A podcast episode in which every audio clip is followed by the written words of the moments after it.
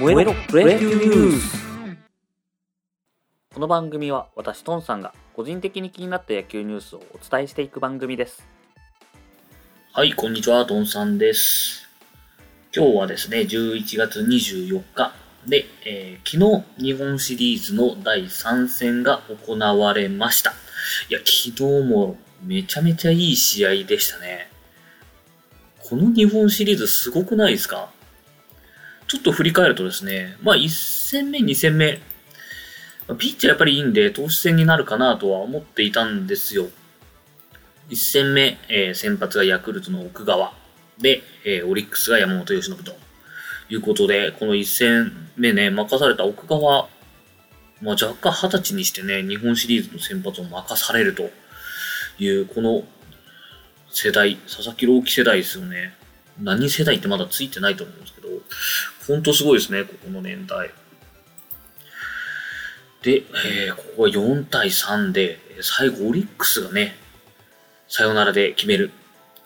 あの、ヤクルトの抑えのマクガフが崩れてしまいまして、最後決めると。しかもね、これ、えー、吉田正尚が帰ってきた主役が決めると。いうところで4対3で1戦目、まずバファローズが選手しました。で、2戦目ですね。こちらは、ヤクルトが高橋奎二。で、オリックスが宮城投手ということで、こちらもいい、えー戦いになるかなという予想を、えーまあ、そのままにですね、両投手とも、えー、また打たれずにですね、進みまして、なんとですね、高橋奎二投手、ここの日本シリーズで初完封をするということで、2対0でヤクルトが勝利となっております。いや、ほんと今年、高橋奎二投手は覚醒というか、しましたね。で、それまでですね、まあ去年で言うと僕で3.94と、えー、ウィップもね1.42、まあ、その前の2018年もウィップ1.47、2019年1.59というところで、まあ3.94でウィップ1.42だと、まあ、よくここに収まってたかなっていうぐらいかな。なんですけれども、まあどうしてもね、えー、球はいいんですけど、フォアボールが多くっていうことがあったんですけれども、えー、今年、えー、なんとウィップがですね、1.07まで改善されまして、防御率2.87と覚醒。まあ、ちょうどね、このタイミングが、元 AKB の板野さんと結婚したところだったので、えー、まあ、板の効果なんて言われてはいますけども、まあ、本人の努力でしょう。まだ24歳なんでね、これから。というところで、えー、2対0でいい勝負で決めました。で、えー、1-1で迎えた第3戦ですね。昨日の試合。こちらはですね、まあ、2戦目までは結構投手戦になるかなと思ったんですけれども、お互いそこからの投手、えー、防御率がね、ちょっと1個上がってくるので、まあ、偏るかなと思ったんですね、どっちかに。ただですね、昨日はオリックス先発が田島投手、で、ヤクルト小川投手というところだったんですが、まあ、両者、えー、まあ、最低限ですかね。えー、田島投手は4回を投げて1失点で、まあ、ここを早々に、えー、もう、投手交代をしていくという選択を中島監督しまして、えー、失点をね、最小限で抑えていくと。で、えー、対するヤクルトはですね、小川投手が6回、えー、3失点。自責点は2ですけれども、えー、3失点ということで、え、こちらもまあ6回3失点なので、最低限でしょう。というところでね、お互い崩れずに進んできたところではあります。まあ、その中でですね、お互い点を取って3対3で迎えた7回ですね。いや、ここで、あ、その前にあれか。その前に6回ですね。オリックスが、えー、1対3で負けていた6回に、杉本選手にツーランが出まして、3対3に持ち込むと。で、7回ですね。ここが7回はまた吉田正尚選手ですよ。1戦目も決めた吉田正尚選手が、ここで打ちまして勝ち越しと4対3になってですね、まあ、正直ここを見ていて、まあ、大方決まったかなと思ってていたんですけれども、その裏、えー、サンタナ、ヤクルトサンタナ選手がホームランで勝ち越しと。いうことで、このまま試合が、えー、決着しまして5対4でヤクルト勝利ということになりました。ヤクルトはですね、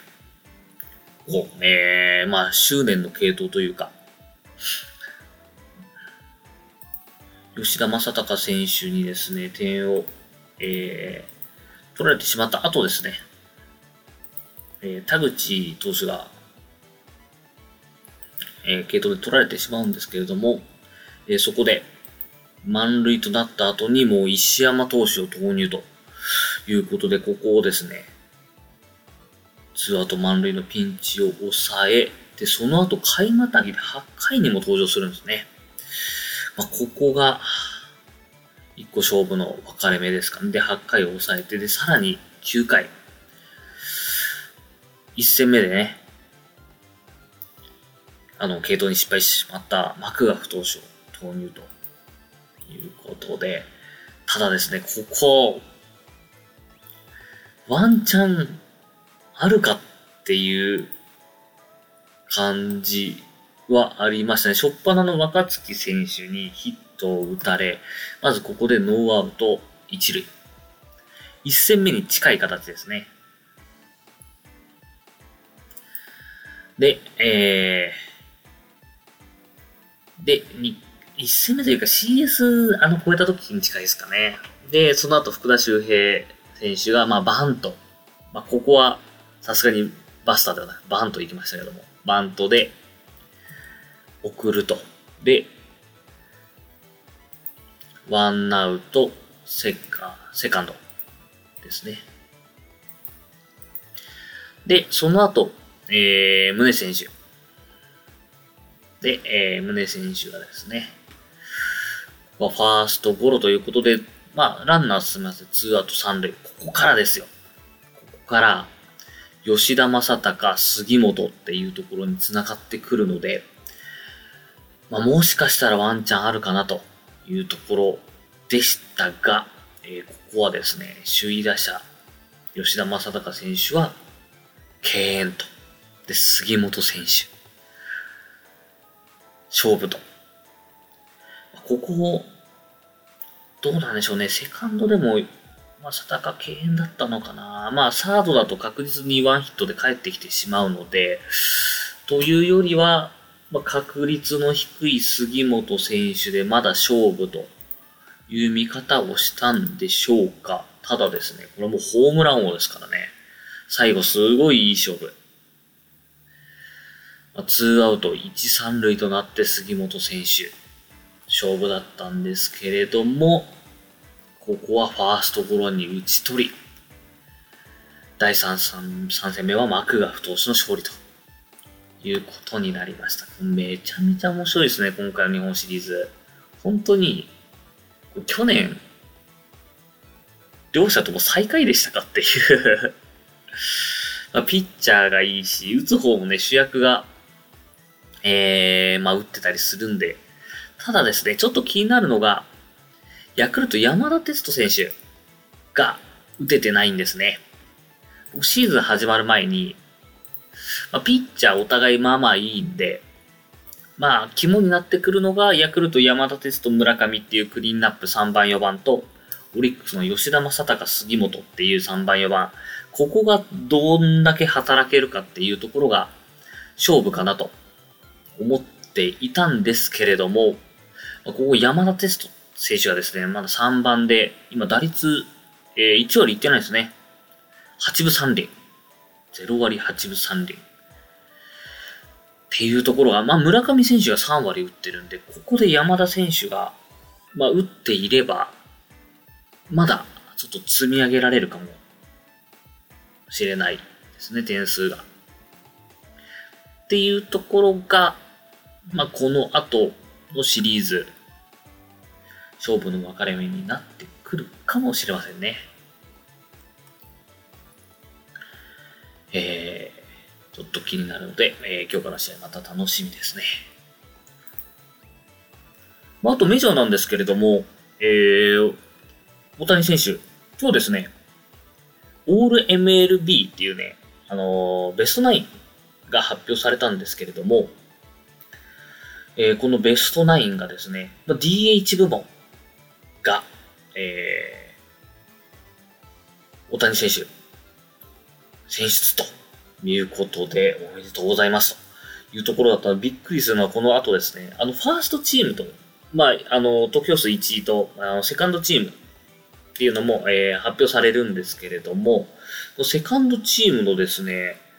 なんと先発に、えー、大谷選手が選出されると。チャーはちょっと厳しいかなと思っていたんですけれども、なんとですね、ここも二刀流選出ですね。ファーストチーム DH、セカンドチーム先発ということで発表されました。いやー、今年は本当に歴史に名を残しましたね。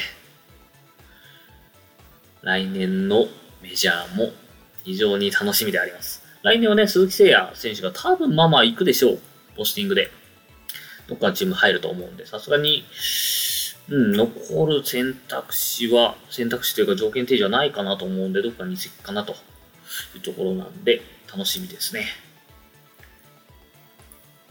そう、菊池雄星がまだ決まってないのかなここは気になりますね。うん。はい。それではですね、今日のプレイニュースはここまでにしたいと思います。お相手はトンさんでした。